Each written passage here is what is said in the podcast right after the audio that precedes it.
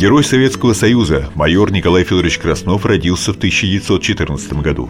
Воспитанник Тамбовской специальной школы летчиков Краснов с 1938 года живет и работает в Перми, где занимается испытанием авиамоторов.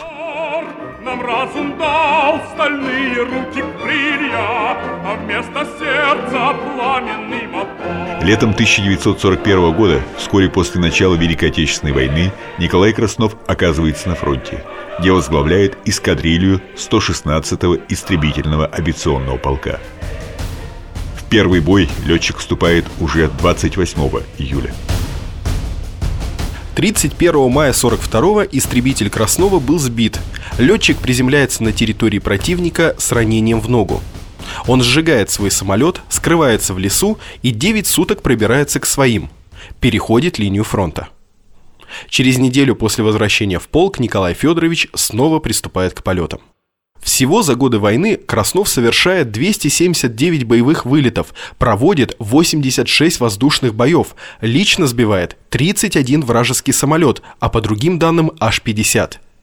Летчик принимает участие в Курской битве, освобождении Донбасса, боях за форсирование Днепра. Только над Будапештом Краснов проводит 26 воздушных боев, уничтожив 8 самолетов противника. В феврале 1944 года Николай Федорович удостаивается звания Героя Советского Союза. Майор Краснов незадолго до победы погибает в бою. 29 января 1945 года летчик сражается с шестью вражескими самолетами, четыре из которых подбивает. Но боеприпасы заканчиваются, и Краснов возвращается на свой аэродром.